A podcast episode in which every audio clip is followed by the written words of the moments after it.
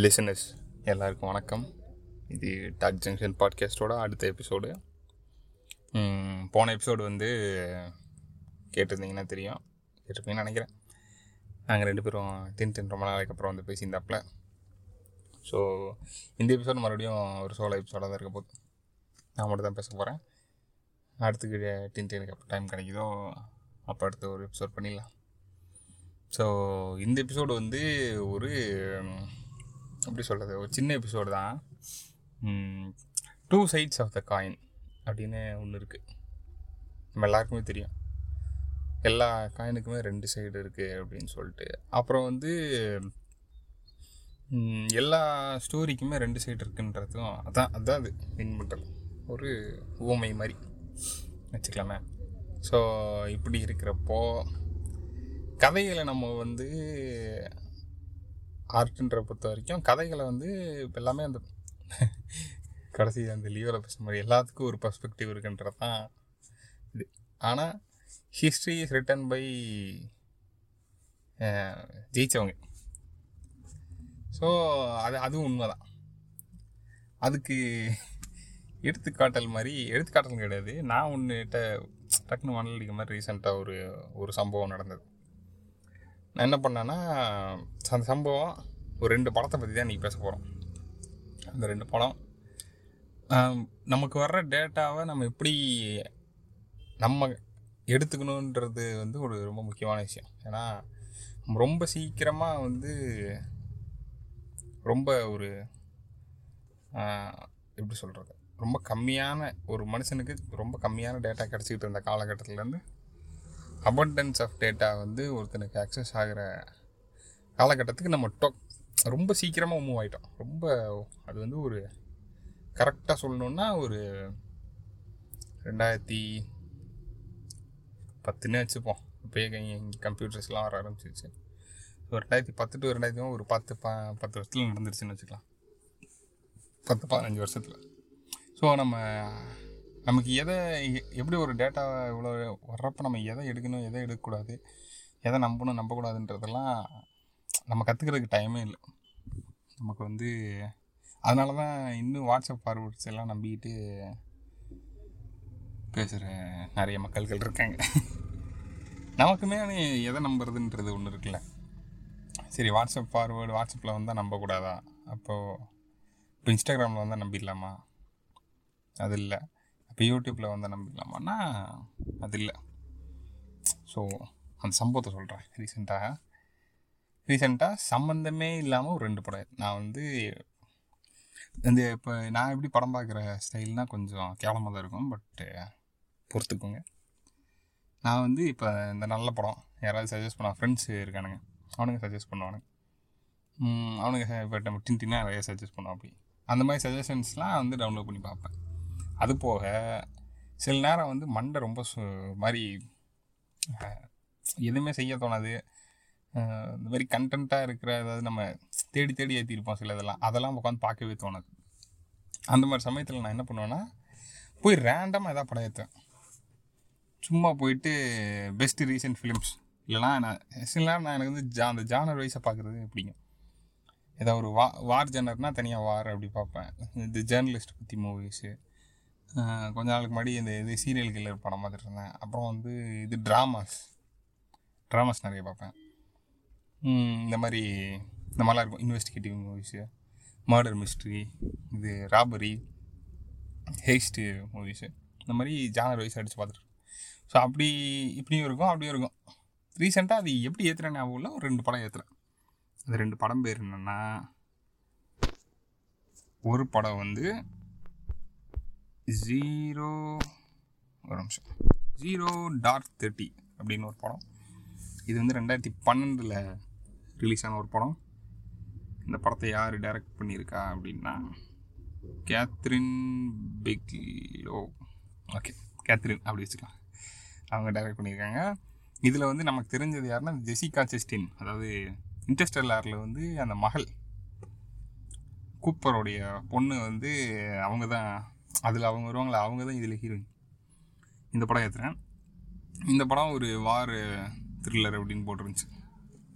நான் அந்த அந்த மாதிரி மண்டை சூடாக இருக்க டைமில் நான் கதை பிளாட்டெல்லாம் பார்க்க மாட்டேன். நான் சும்மா அந்த ரேட்டிங் ஒரு ஆறுக்கு மேலே இருக்கான்னு பார்த்துட்டு டபக்கு ஏற்றி விட்டுறது, அவ்வளோதான். இந்த படம் ஏற்றிட்டேன். செகண்டாக ஏற்றின படம் வந்து த ரிப்போர்ட் அப்படின்னு ஒரு படம், ரெண்டாயிரத்தி பத்தொம்போதில் வந்த ஒரு படம். இது வந்து த்ரில்லர் ட்ராமான்னு போட்டிருந்துச்சு.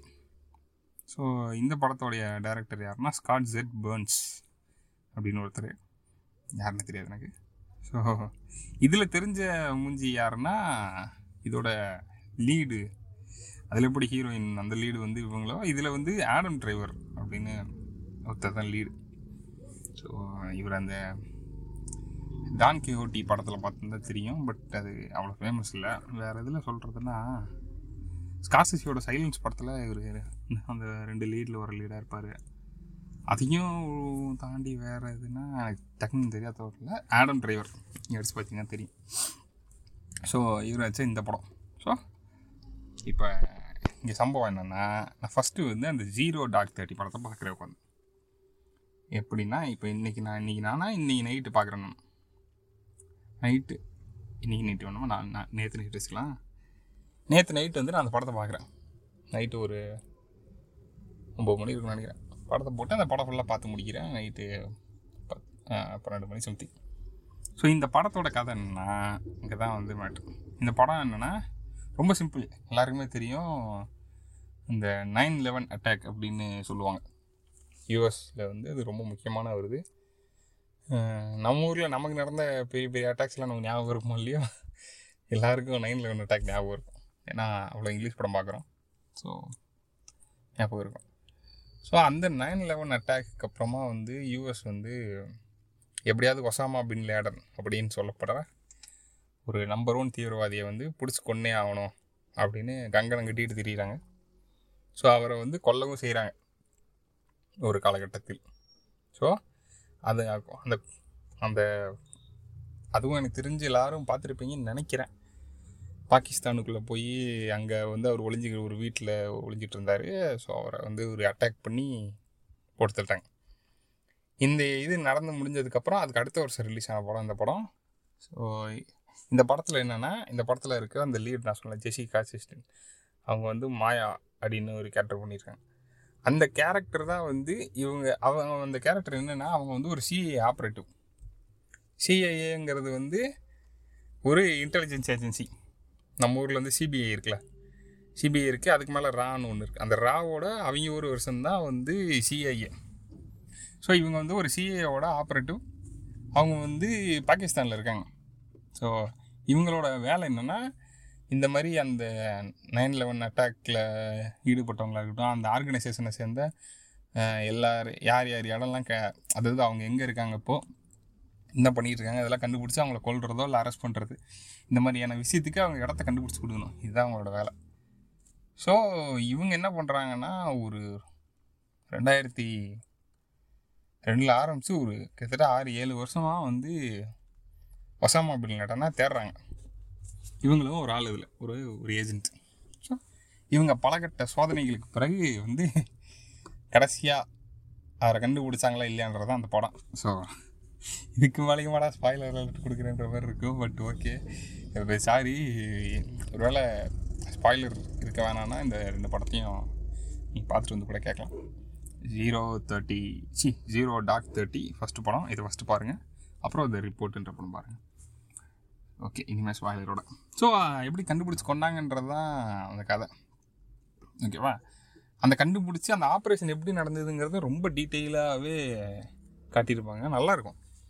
உட்காந்து அவங்க ரொம்ப கஷ்டப்பட்டு வந்து பல பேரை வந்து இது இன்வெஸ்டிகேட் பண்ணி அது பண்ணி இது பண்ணின்னு சிஐஏவோட இன்வெஸ்டிகேஷன்ஸ் மெத்தட்லாம் எப்படின்னா லீகலாக இருக்காது.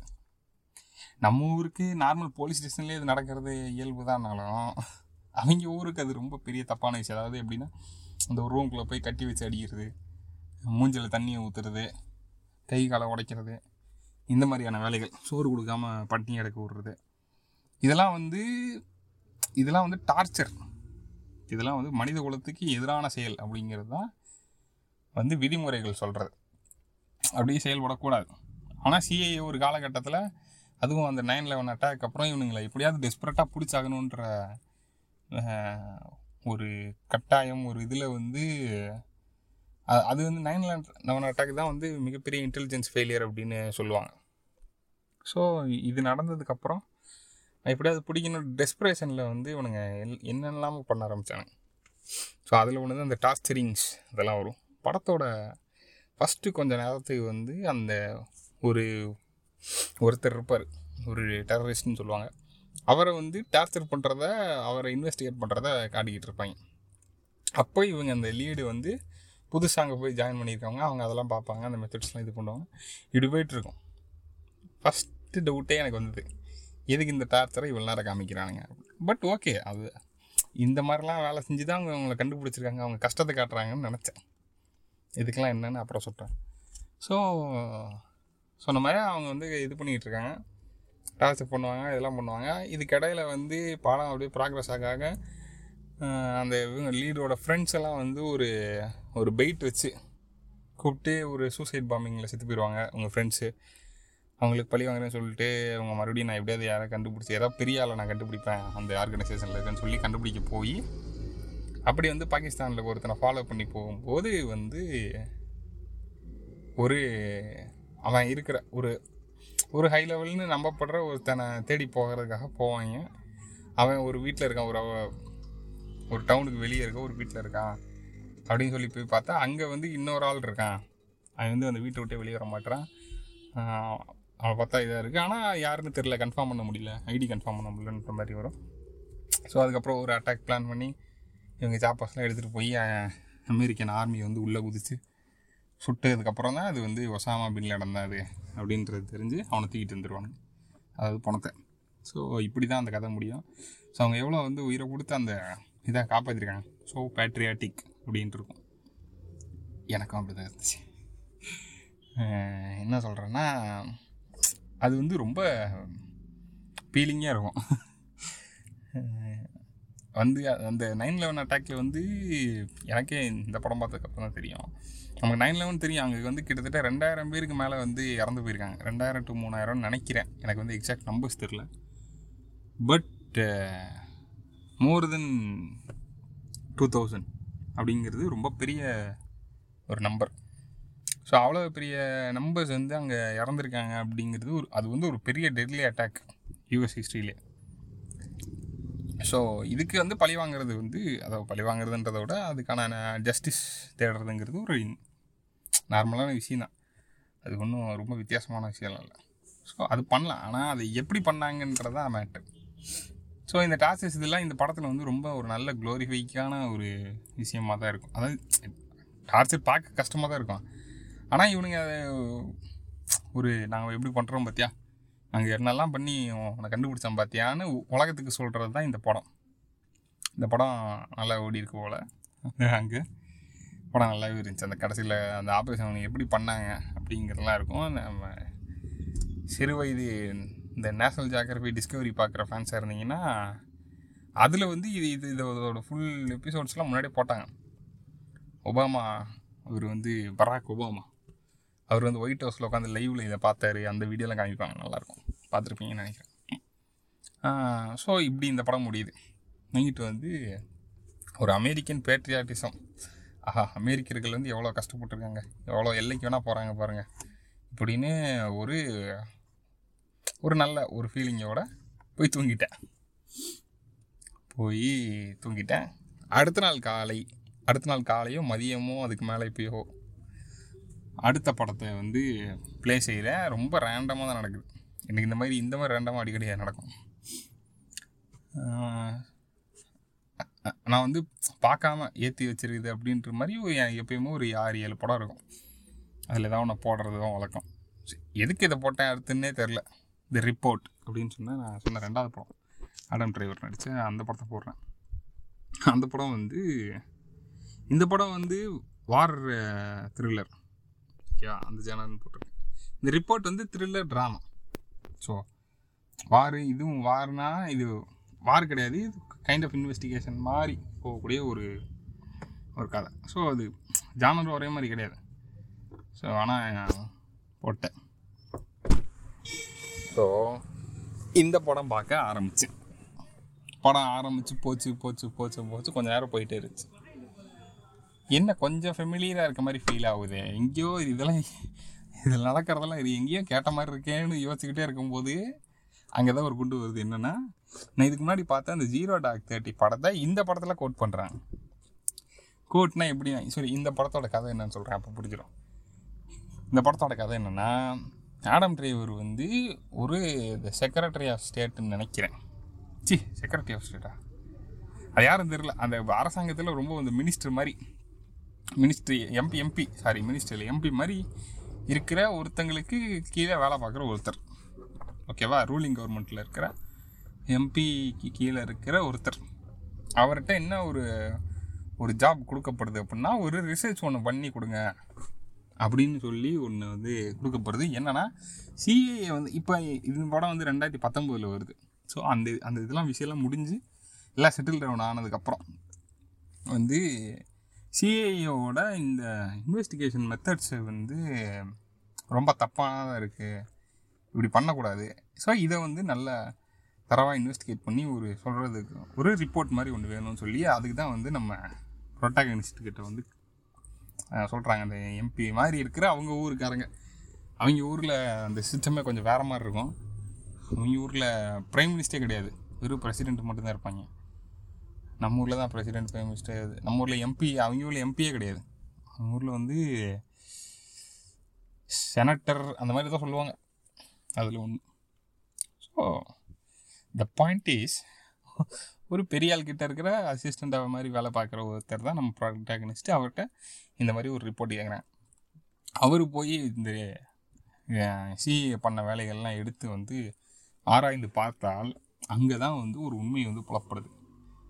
என்னென்னா, இப்போ கொஞ்ச நாளுக்கு முன்னாடி வந்து முன்னாடி படத்தில் வந்து பேட்ரியாட்டிக்காக ஃபீல் பண்ணிக்கிட்டு இருந்தோம்ல, அதில் வந்து முக்கால்வாசி வந்து ப்ரொஜெக்ட் பண்ணது தான். அப்படி இந்த படத்தையே அந்த இதில் சொல்லி வரும், இப்படி ஒரு படம் வந்துச்சு, அதில் இதெல்லாம் காமிச்சவங்க வந்து பெரிய இது மாதிரி காட்டிக்கிட்டாங்க, ஆனால் அது எதுவுமே உண்மை இல்லைன்னு சொல்லி இந்த படத்தில் வருது. நான் வந்து அதை ஃபுல்லாக நம்பி ஒரு ஒரு புரிப்பில் இருக்கிறேன், ஆஹா சிஐஏ அருமை அப்படின்னு. ஆனால் இதில் என்ன கதைன்னா, இவர் என்ன கண்டுபிடிப்பார் அப்படின்னா, சிஐஏவோட இன்வெஸ்டிகேட்டிவ் மெத்தட்ஸ் எல்லாம் இருக்குது. ஸோ இந்த மெத்தட்ஸ் வந்து கரெக்டாக நைன் லெவன் நடந்ததுக்கப்புறம் ஒரு இடத்துல மாறுது. ஒரு ரெண்டு பேர் வந்து இதுக்கு முன்னாடி நம்ம பண்ணிக்கிட்டு இருந்த இன்வெஸ்டிகேட்டிவ் மெத்தட்லாம் ரொம்ப வந்து அன்எஃபெக்டிவாக இருக்குது. ஸோ நம்ம வந்து பிடிக்கிற பிரிசனர்ஸை வந்து இன்னும், அதாவது இப்போ எப்படின்னா மிடில் ஈஸ்ட்டு, இந்த பாகிஸ்தான், ஆப்கானிஸ்தானு ஆப்கானிஸ்தானில் வந்து யூஎஸ் வாருக்கு போயிடுச்சு அதுக்கப்புறம் இதனால். ஸோ அங்கே பிடிக்கிற பிரிசனர்ஸ்கிட்ட இருந்து உண்மையை வாங்கணும். அங்கே இருக்க பிரிசனர்ஸ் வந்து இப்போ நம்ம நாட்டுக்குள்ளே தெரிகிற மாதிரி சாதாரண ஒரு திருடனோ இல்லை வந்து ஒரு பகைக்கு கொலை பண்ணுறவன் இல்லை ஒரு ஆத்திரத்தில் கொலை பண்ணுறவன் அந்த மாதிரி சிம்பிளான ஆளுங்கள்லாம் கிடையாது. இவனுங்க வந்து ஒரு ஒரு இதில் இது பண்ணுறவனுங்க. ஆனால் அங்கே பிடிக்கிற பிரிசனர்ஸ்லாம் யாருன்னா டெரரிஸ்ட். அவங்க வந்து இதுக்குன்னே ட்ரெயின் ஆகி ட்ரைனிங் கொடுக்கப்பட்டு ரெடியாகிற ஆளுங்கள்ல. ஸோ அவங்கள வந்து பிரேக் பண்ணுறதுங்கிறது கஷ்டமாக இருக்குது. அதனால் அவங்க அவங்கள வந்து பிரேக் பண்ணணும் அப்படிங்கிறது தான் இதோடைய தாற்பயம். ஸோ அந்த டைமில் வந்து ஒரு ரெண்டு டாக்டர்ஸ்ன்னு சொல்லிக்கிட்டு ரெண்டு பேரை வந்து ரெண்டு பேரும் ஒரு ஐடியா கொடுக்குறாங்க. அந்த ஐடியாவை வந்து சிஐஏ வந்து ஏற்றுக்கிறாங்க. ஏற்றுக்கிட்டு அதை ஃபாலோ பண்ண ஆரம்பிக்கிறாங்க. அந்த ஐடியா என்னென்னா, அங்கே தான் வந்து இது ரியல் ட்விஸ்ட். என்ன ட்விஸ்ட்டுன்னா, டார்ச்சர் பண்ண வந்து ஸ்டார்ட் பண்ணுறாங்க. டார்ச்சர் வந்து வெக வகை வகையான டார்ச்சர். ஆனால் அந்த டார்ச்சர்களுக்கெல்லாம் வந்து ஒரு பேர், ஒன்றே ஒன்று தான், அது வந்து சாகக்கூடாது அவ்வளோதான். ஆனால் சாகிறதுக்கு கிட்ட காரிக்கு எடுத்துகிட்டு போகலாம், இப்போல்லாம் பயம் காமிச்சா தான் சொல்லுவானுங்கன்னு சொல்லி புது மெத்தட். முன்னாடிலாம் வந்து நிறைய மெத்தட்ஸ்லாம் இருக்குது. அதாவது கொஞ்சம் அவங்ககிட்ட அன்பாக பேசி, தீவிரவாதிட்டு என்னடா அன்பாக பேச போகிறேன்ற மாதிரி ஒன்று இருக்கும். பட்டு அதுக்கு அதுக்குன்னு எக்ஸ்பர்ட்ஸ் இருக்காங்க, அவங்க அதை பண்ணுவாங்க, அவங்களுக்கு அது எப்படின்னு தெரியும். ஸோ அவங்கள வந்து ஹெல்ப்லெஸ்ஸாக ஃபீல் பண்ண வச்சு, ஆனால் அதுக்கப்புறம் நான் தான் இருக்கேன் அப்படின்றது. அப்புறம் வந்து இந்த இந்த இதெல்லாம் இருக்குது. அப்புறம் என்ன, இந்த ஏதோ ஒரு சிண்ட்ரோம் வரும், சரி அதெல்லாம் விடுங்க. இந்த மாதிரி பல மெத்தடுகள் இருந்த டைமில் வந்து வெறும் டார்ச்சர்கள், எப்படி டா எப்படி என்னென்ன டார்ச்சர்கள்லாம் பா டார்ச்சர் கிடையாது. ஆனால் அதை வந்து அதுக்கு ஒரு சொஃபிஸ்டிகேட்டடான நேம் ஒன்று கொடுத்துட்டு அதை எப்படிலாம் பண்ணணும்னு ஒரு கைடு வேறு போட்டு கொடுத்துட்றானுங்க. ஃபஸ்ட்டு வந்து கையங்காலையும் அம்மனமாக்கிட்டு கையங்காலையும் தனித்தனியாக விரித்து கட்டி வச்சிடணும். அப்புறம் அப்படியும் கேட்கலையா, அப்புறம் என்ன பண்ணோம்னா, படுக்க வச்சு மூஞ்சியில் வந்து ஒரு டவலை போட்டுட்டு தண்ணி ஊற்றணும். அப்படியே மூஞ்சி மேலே தண்ணி ஊற்றிட்டே இருந்தால் அப்படியே ட்ரவுன் ஆகிற மாதிரி சஃபகேட் ஆகும். ஸோ அது பண்ணணும், அதுவும் கேட்கலையும் இப்படி ஒன்று ஒன்றா இன்க்ரீஸ் பண்ணிட்டே போயிட்டுருக்கானுங்க. அது பண்ணும் இது பண்ணும் எதுக்கும் கேட்கலையா, பின்னாடி வந்து ஒரு பைப்பை தூக்கி உள்ளே விடு அப்படிங்கிற மாதிரி அது லெவல் இன்க்ரீஸ் ஆகிட்டே போயிட்டுருக்கு. தண்ணியை ஊற்றி ஒரு ரூமுக்குள்ள அம்மாவை தூக்கி போட்டுருங்க, சாப்பாடு எதுவும் கொடுக்காதீங்க அப்படிங்கிற மாதிரி ஒரு அது என்ன பா மாக் பெரியல் அப்படிலாம் சொல்லுவானுங்க. அதாவது ஒரு பெட்டிக்குள்ளே போட்டு புதைக்கிற மாதிரி புதைச்சிருங்க. ஒரு ஒரு விளையாட்டுக்கு இப்போ ஒரு பெட்டிக்குள்ளே போட்டு அடைச்சிட்டாலே அவனுக்கு என்ன நடக்குதுன்னு தெரியாது, அவனை அப்படியே புதைக்கிற மாதிரி ஒரு பாவலை கறி இது பண்ணியிருக்கேன். இந்த மாதிரி டார்ச்சர்லாம் எக்ஸ்ட்ரீமுக்கு போகுது. ஸோ இதை வந்து சிஏ என்ன கிளைம் பண்ணுதுன்னா, இதெல்லாம் வச்சு வந்து நாங்கள் இது பண்ணி இதில் பிடிச்சிட்டோம், ஒசாமா பின் லேடனை பிடித்து விட்டோம் அப்படிங்கிறதான் கிளைம் பண்ணுது. இந்த சிஏ என்ன சொல்லியிருக்காங்கன்னா, அந்த அந்த ஜீரோ டாக் தேர்ட்டியில் ஃபஸ்ட்டு ஃபஸ்ட்டு ஒரு நான் சொன்னேன்ல ஒருத்தன் இன்வெஸ்டிகேட் பண்ணுறத ஏன் வந்து இவ்வளோ நேரம் கட்டுறாங்க டவுட் இருந்துச்சு. அந்த இன்வெஸ்டிகேஷன் தான் வந்து அந்த இன்வெஸ்டிகேஷனோடைய விளைவாக தான் அதிலேருந்து கிடச்ச இன்ஃபர்மேஷனை வச்சு தான் நாங்கள் வந்து ஒசாமா பின் லேடனை கேப்சர் பண்ணோம். ஸோ இந்த இன்வெஸ்டிகேஷன்லாம் கரெக்டு தான் தான் அவனுங்க ப்ரூவ் பண்ணியிருப்பானுங்க, சிஏ வந்து சொல்லியிருக்கோம். இதை தான் அந்த படத்துலையும் காட்டியிருப்பாங்க நமக்கு, நம்மளும் நம்பிட்டு கை தட்டிட்டு வந்திருப்போம். ஆனால் இந்த படத்தில் இவர் நம்ம ஆடம் டிரைவர் அந்த கே ஏற்று ஏற்று நடித்திருக்கக்கூடிய அந்த கதாபாத்திரம் வந்து கண்டுபிடிக்கிறதுல தான் என்ன தெரியும்னா, அந்த இன்வெஸ்டிகேஷன்லேருந்து வந்த எந்த ஒரு உருப்படியான தகவல்களுமே வந்திருக்காது. இவங்க வந்து மற்ற இடத்துல சேகரித்த தகவல்களை வச்சு தான் வந்து ஒசாமா பின் லேடனை வந்து பிடிச்சிருப்பாங்க. ஸோ ஆக்சுவலாக உண்மை என்னென்னா, சிஏ சொன்னதெல்லாம் போக உண்மை என்னென்னா, இந்த டார்ச்சர் மெத்தடு வந்து வேலை செய்யவே இல்லை. அதுதான் உண்மை.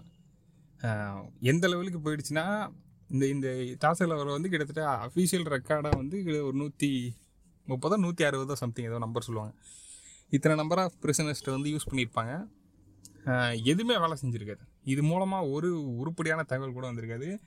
நிறைய இடங்களில் கிடச்ச தகவல்கள்லாம் பொய். ஏன்னா இவனுங்களோட எக்ஸ்ட்ரீம் டார்ச்சர் மெத்தடில் அந்த இப்போது ஒரு விஷயத்தை நம்ம எதிர்பார்க்குறோம். இப்போ ஒரு ஒரு மெசஞ்சர் மாதிரி ஒருத்த மாட்டுறான். அவன் வந்து என்னென்னா, அவன் தான் வந்து ஒசாமா பின் லேடனுக்கும் இன்னொருத்தருக்கும் இருக்கிற ஒரு மெசேஜ் பாஸ் பண்ணுற ஒரு ஆள்னு வச்சுப்போமே. அந்த காலத்தில் அப்போ வந்து அவர் ஃபோன்லாம் யூஸ் பண்ண மாட்டாராமா. இந்த பார்த்து கிரேட் தீவிரவாதி அந்த மாதிரி தூதுக்கு போகிற மாதிரி ஒரு தூது பிடிச்சிட்டாங்கன்னு வச்சுக்கோம். இப்போ வந்து அவன்கிட்ட கேட்குறாங்க, ஒசாமா பின் லேடன் எங்கடா இருக்காங்க அப்படின்னு கேட்குறாங்க. இப்போ அவனுக்கு தெரிஞ்சிருக்கு அப்படின்னா அதை கொண்டு வர்றது ஒரு விஷயம். இப்போ அவனுக்கு தெரியலன்னு வச்சுக்கோங்க, உண்மையிலே அவனுக்கு தெரியாது. அவனை அவனுக்கு தெரியலன்றதையே தெரிஞ்சுக்கணும், அதுவே ஒரு இன்ஃபர்மேஷன் தான். ஆனால் அதை விட்டுவிட்டு இவனுங்க பண்ண எக்ஸ்ட்ரீம் டார்ச்சரில் இந்த கைதிங்கெல்லாம் என்ன பண்ண ஆரம்பிச்சிட்டானுங்கன்னா, ஃபேக்காக மெசேஜ் இது தகவல் கொடுக்க ஆரம்பிச்சிட்டானுங்க. அடி தாங்க முடியல, வலி தாங்க முடியல, டார்ச்சர் தாங்க முடியல. இதில் இன்னும் எக்ஸ்ட்ரீமாக அந்த இதில் தண்ணி ஊற்றுறதுலாம் சொன்னேன். அது மாதிரி நல்ல லவுட் ஸ்பீக்கர் ரெண்டு சைடை வச்சுக்கிட்டு நல்லா பேஸ் இருக்கிற மாதிரி ஸ்பீக்கரை வச்சுட்டு மூணு நாள் நாலு நாளைக்கு வந்து பாட்டை உள்ளே கற்று விட்டு அவனை தூங்கக்கூடாமல் பண்ணுறது. இந்த மாதிரி எல்லாம் இவ்வளோ டார்ச்சர்லாம் பண்ணால் அவன் வந்து ஏதாவது ஒன்று சொன்னால் நம்ம விட்டுருவானுங்க சொல்லிட்டு நிறைய பேர் எதேதோ இன்ஃபர்மேஷன்லாம் கொடுக்க ஆரம்பிச்சிட்டாங்க. அந்த இன்ஃபர்மேஷன்லாம் கடைசியில் உண்மையும் கிடையாது. So waste of time, torture பண்ணது வேஸ்ட்டு. இதில் இடையில வந்து செத்தெல்லாம் வேறு போயிருப்பானுங்க, அதெல்லாம் சிஏ மறைச்சிடும். ஸோ இது ஃபுல்லாகவே வேஸ்ட். ஆக மொத்தம் சிஏ வந்து நடந்த அட்டாக்கை தடுக்கலை, அங்கே இன்டெலிஜென்ஸ் ஃபெயிலியர். அதுக்கப்புறம் உருப்படியாக நீ ஒரு இன்வெஸ்டிகேஷன் மயிறு பண்ணி நீ வந்து அந்த இவனை பிடிச்சிருக்கியான்னா அதுவும் கிடையாது. நீ எம்ப்ளாய் பண்ண இன்வெஸ்டிகேஷன் மெத்தடே வந்து ஒரு ஃபெயிலியர். அது தெரிஞ்சும் வேணுக்குன்னே திரும்பி திரும்பி அதை வந்து நிப்பாட்டாமல் இவங்க கண்டினியூ பண்ணியிருக்கிறது தான் வந்து அங்கே இருக்க ஃபெயிலியர். இது தெரிஞ்சும் இந்த இன்வெஸ்டிகேஷன் மெத்தட் ஒர்க் ஆகலை, நம்ம வந்து டார்ச்சர் பண்ணுறோன்னு தெரிஞ்சும் அவங்க இதை கண்டினியூ பண்ணது தான் இதில் இருக்க பெரிய சோகம். ஸோ இப்போ நான் இந்த ரெண்டு படத்தோட கதையும் அவட்ட சொல்லிட்டேன், ஓகேவா? இதுலேருந்து நான் வந்து இந்த எபிசோட இந்த two side of the coin அப்படின்னு இது இதுக்கும் இப்போ இந்த இதுக்கும் கனெக்ட் பண்ணுற பாருங்க. என்னென்னா, இப்போ இந்த ரெண்டு படமும் வந்து ஃபஸ்ட்டு படத்தை பார்த்துட்டு நான் ஆக்சுவலாக நம்பிட்டேன். எந்த அளவுக்கு நம்பிட்டேன்னா, இது வந்து மேபி சில்லி டீட்டெயிலாக தெரியலாம், இல்லை நமக்கு தேவையில்லாத விஷயமாக கூட தெரியலாம். யூஎஸில் ஏதோ நடந்துச்சுன்னு எனக்கு எதுடா அது அப்படின்னு கூட நீங்கள் கேட்கலாம், அது ஒரு வேலிட் பாயிண்ட்டு தான். ஆனால் என்ன வந்து விஷயம் அப்படின்னு பார்த்தோம்னா, எதுவுமே நம்ம நினைக்கிற மாதிரி எல்லாமே நம்ம காட்டுறது அது அப்படியே உண்மையாக இருக்கணும்னு நம்ம நம்பிக்கிட்டு இருக்கோம்ல, அது வந்து உண்மை இல்லைங்கிறது தான் இதுலேருந்து தெரிய வந்தது. இப்போ நான் வந்து ரொம்ப சுற்றிக்கிட்டு இருக்கேன் நினைக்கிறேன். அதாவது ரொம்ப சிம்பிளாக சொல்கிறேன், ஃபஸ்ட்டு படத்தை பார்த்துட்டு நான் என்ன நினச்சனோ செகண்ட் படத்தில் அது எல்லாமே பொய்ன்னு நிரூபணம் ஆயிடுச்சு. சரி, அது ஓகே, அது வந்து அந்த ஒரு ஒருத்தர் ஒரு இன்வெஸ்டிகேஷன் பண்ணியிருக்காரு. ஸோ அவர் அதை பண்ணி அதை இது பண்ணுறது தான் வந்து அப்போ தானே தெரிய வரும். இல்லைனா எப்படி தெரிய வரும் அப்படின்னா ஒரே பாயிண்ட்டு தான். ஹிஸ்ட்ரியுமே அந்த நிறைய ஒரு சர்க்காஸ்டிக்காக சொல்கிறது கூட உண்டு, ஹிஸ்ட்ரிங்கிறதே வந்து ஒரு செமி ஃபிக்ஷன் தான் அப்படின்ற மாதிரி ஒரு ஒன்று இருக்குது. நம்ம இப்போ இங்கே நடக்கிற நிறைய பிரச்சனைகளுக்கு வந்து ஹிஸ்ட்ரியை தூக்கி வச்சுட்டு தான் நம்ம சண்டை போட்டுருக்கோம். இப்போது மனுஷங்கன்றதை தாண்டி ஒரு ஒரு நம்ம வந்து ஒரு ஒரு இதாக பிரிஞ்சுட்டு, நான் எனக்கு வந்து ஹிஸ்ட்ரியில் இவ்வளோ பெரிய இது இருக்குது, எங்கள் முப்பாட்டர்கள் வந்து இவ்வளோ பலம் பொருந்தியவர்கள் அப்படின்னா ஓகே, அது வந்து ஒரு சிங்கிள் டைமென்ஷனலான ஒரு ஒரு இன்ஃபர்மேஷன், அவ்வளோதான். இதை எது கூட வந்து இது பண்ணி பார்க்கலான்னா, இப்போ ரீசெண்டாக நிறைய இப்போ கொஞ்சம் குறைஞ்சிருச்சுன்னு நினைக்கிறேன், ஃபஸ்ட் ஃபஸ்ட் இன்டர்நெட் ஆரம்பித்த காலத்தில் இருந்து இப்போ வரைக்குமே கொஞ்சம் இருக்காது. என்னென்னா அந்த காலத்தில் வந்து எல்லாம் சூப்பராக இருந்தாங்க, மன்னர் காலத்தில் எவ்வளோ அருமையாக இருந்தது பார்த்தீர்களா, இன்றைக்கி தான் நம்ம தான் நாசமாக போயிட்டோம், டெமோக்ரஸி வந்து தான் எல்லாத்தையும் கெடுத்துருச்சுன்னு பேசுகிற ஒரு போக்கு இருக்குது. டெமோக்ரஸி கெட்டதுன்னு சொல்கிறது கூட ஓகே, ஆனால் அதை கூட சொல்ல மாட்டானுங்க இவங்களுக்கு. இந்த இது கமல் சொல்கிற மாதிரி தான், அவனுக்கு ஓ ஏன் மேலே காண்டலாம் கிடையாது, சரி எதுனா ஓ மேலே பாசலாம் கிடையாது, ஏன் மேலே காண்டுன்னு அந்த மாதிரி. அவங்களுக்கு டெமோக்ரஸியில் இருக்க ஓட்டைகள், இதில் இருக்க ஃப்ளாஸ் என்ன, அதை எப்படியா ரேட்டு அதெல்லாம் கிடையாது. அவனுங்களுக்கு வந்து அவங்க இவங்க மேலே இருக்க பாசம். ஸோ இப்படி பேசுவாங்க. எல்லாத்துக்குமே ரெண்டு சைடு இருக்குன்றது வந்து இது மூலமாக இன்னொரு தடவை நிரூபணமாக இருக்குன்றது தான். எப்படியே ஆரம்பித்து எப்படியோ வளரி முடிக்கிறேன்னு நினைக்கிறேன். பட்டு சொல்ல வந்தது கண்டிப்பாக உங்களுக்கு புரிஞ்சிருக்கும்னு நினைக்கிறேன்.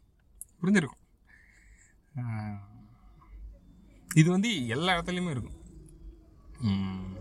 நம்ம வீட்டில் நம்ம அப்பா சொல்கிற கதையை முழுசாக நம்ப முடியாது, நம்ம அம்மா ஒரு கதை சொல்லுவாங்க, ரெண்டு பேரும் ஆள் ஆளுக்கு ஒரு ஒரு சைடில் ஒரு ஒரு கதை சொல்லுவாங்க, ரெண்டுமே கன்வின்சிங்காக தான் இருக்கும். ஆனால் எதோ நம்புறதுன்னு ஒன்று இருக்குல்ல.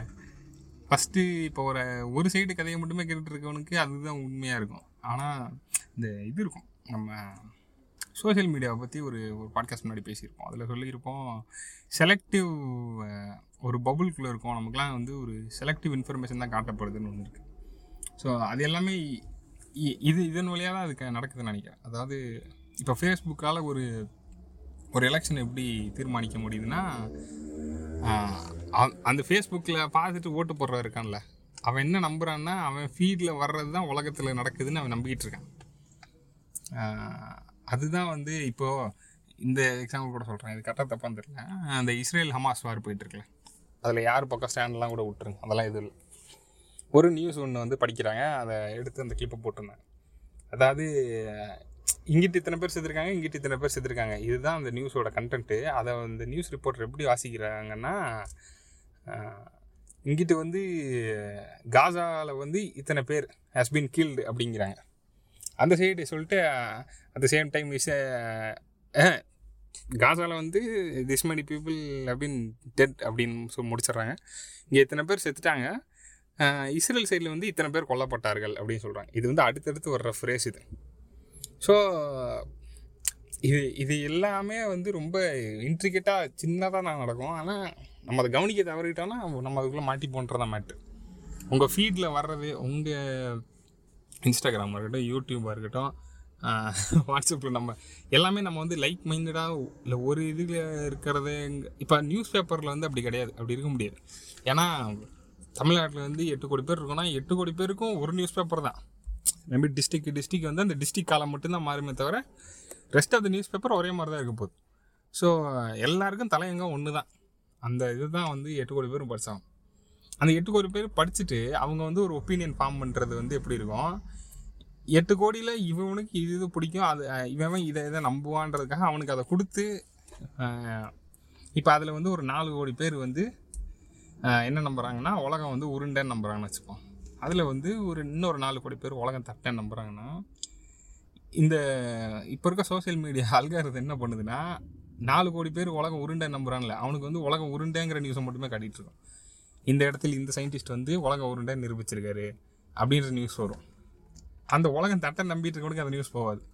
அவன் ஃபீல்டில் என்ன காட்டும்னா, இவர் இங்கிட்ட இருந்து இந்த ஊரில் இருக்க ஒருத்தர் இப்படி ராக்கெட் விட்டு அங்கேருந்து கண்ணாடியில் பார்த்தாரான், அது தெரியவே இல்லையா, உலக தட்டதான்னு சொல்லி அவனுக்கு அந்த நியூஸ் வந்துக்கிட்டு இருக்கான். அவ்வளோதான். ஆக மொத்தம் இந்த அவன் அவனுக்கு உலகத்தில் என்ன நடக்குதுன்னு வெறும் ஃபீடை வச்சு முடிவு பண்ணான்னா அது வந்து அவன் நினைக்கிறத நடக்கிற மாதிரி இருக்கும். ஆனால் நெஜ உலகம் அப்படி இல்லைங்கிறது தான் வந்து இது.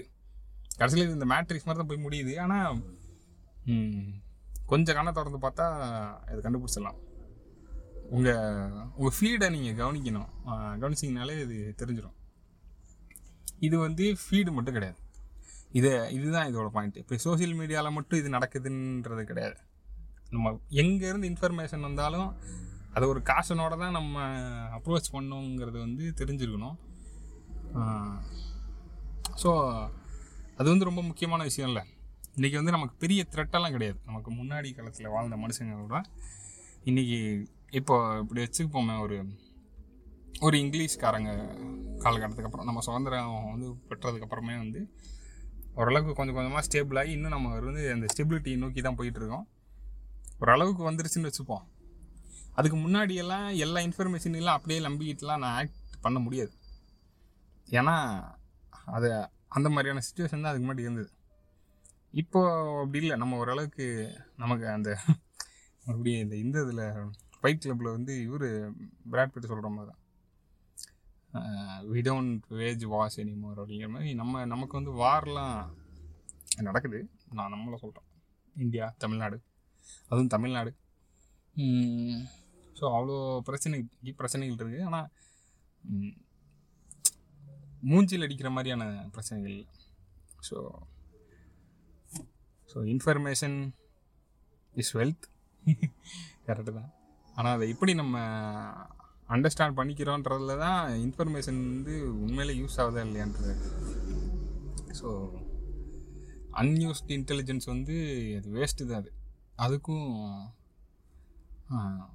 கலெக்ட் பண்ணாமல் இருக்க இன்டெலிஜென்ஸுக்கும் எந்த வித்தியாசமும் கிடையாது. ஸோ இப்படி நான் ஏமாந்த கதை தான் இது. இப்போ நான் இப்போ இப்படி வச்சுக்கலாம். இந்த கதையிலேயே நான் ரெண்டு படம் பார்த்தேன். ஒரு படம் நான் ஃபஸ்ட்டு ஒன்று பார்க்குறேன். செகண்ட் படத்துலேயே அது எனக்கு ஃபஸ்ட்டு படம் சொன்னதுக்குள்ளே தப்பு, அது ஒரு ப்ரொபகேண்டான்னு தெரிஞ்சு போச்சு. இப்போது எனக்கு இந்த நான் செகண்ட் படத்தை பார்க்கலன்னா என்ன ஆயிருக்கும்? நான் வந்து இல்லை, அவங்க சொன்னது கரெக்டு தான், நான் அதை ஃபுல்லாக நம்பிட்டு இருந்திருப்பேன். இப்போது வந்து அவங்க அப்படி பண்ணதெல்லாம் கரெக்டு தான், அத்தனை பேரை வந்து டார்ச்சர். இதில் இன்னொன்று கூட இருக்குது, டார்ச்சர் பண்ணுறது தீவிரவாதியா உனக்கு என்னடா இதில் இருக்குது அப்படின்ட்டுருக்கு. ஆனால் அதுலேயும் பஞ்சாயத்துலன்னா இவங்க எல்லாம் தீவிரவாதியை மட்டும் தான் பிடிச்சி டார்ச்சர் பண்ணாங்கன்றதே கேள்விக்குறி தான். அஃபீஷியலாக காட்டுற நம்பர் சித்தனைனா அப்போ அஃபீஷியலாக காட்டாத நம்பர் சித்தனை. ஸோ இப்படி கேள்விகள் அடிக்கிட்டு போயிட்டே இருக்கலாம். அப்புறம் இன்னொரு கேள்வி கூட வரும், நான் எதுக்கு இதெல்லாம் பண்ணணும் அப்படின்னா. அதான் நான் திரும்பி சொல்கிறேன், நம் டெய்லி டெய்லி கிடைக்கிற இன்ஃபர்மேஷன்லேயே நிறைய முரண்பாடுகள்லாம் இருக்குது. அதை நம்ம நம்புகிறோமா இல்லையா, அதை நம்ம எப்படி அனலைஸ் பண்ணுறோங்கிறத பொறுத்து தான் நம்மளோட நம்ம ரொம்ப ஈஸியாக இது பண்ண முடியும். ஸோ ஸ்மார்ட்டர் ஆகுறதுக்கு இது ஒரு வழின்னு வச்சுக்கோங்களேன். உங்களுக்கு வர்ற இன்ஃபர்மேஷன்லாம் டபுள் கிராஸோ டபுள் செக்கோ இல்லை கொஞ்சம் யோசிச்சு பார்த்தாலே இது லாஜிக்காக இல்லையா, இது நடக்குமா இல்லையான்றது தெரிஞ்சிடும். அதை வந்து நம்ம பண்ண மீன் அப்படி ஒன்று இருக்குதுன்னு அக்னாலேஜ் பண்ணிக்கிட்டாலே போதும் அப்படிங்கிறதான் எனக்கு வந்த இது. ஸோ இதை தான் இந்த எபிசோடில் பேசணும்னு ட்ரை பண்ணேன். கொஞ்சம் பிச்சு பிச்சு இடல இடல கொஞ்சம் வால்யூம் இதெல்லாம் மாறி இருக்கும்னு நினைக்கிறேன். வேறு வேறு இடத்துல நின்று பேசுகிறதுனால அப்படி இருக்குது. ஸோ அவ்வளோதான். இந்த இது சம்மந்தமாக உங்களுக்கு என்ன தோணுனாலும் நீங்கள் வந்து இன்ஸ்டாகிராமில் மெசேஜ் பண்ணலாம், அதோட லிங்க்கு கீழே இருக்குது. அப்படி இல்லைனா நீங்கள் மெயில் அனுப்பணுன்னா சும்மா எழுதி அப்படியே மெயிலாக கூட அனுப்பிச்சி விடுங்க. எனக்கு தெரிஞ்சு இப்போலாம் மெயில் யாரும் அனுப்புறதில்ல.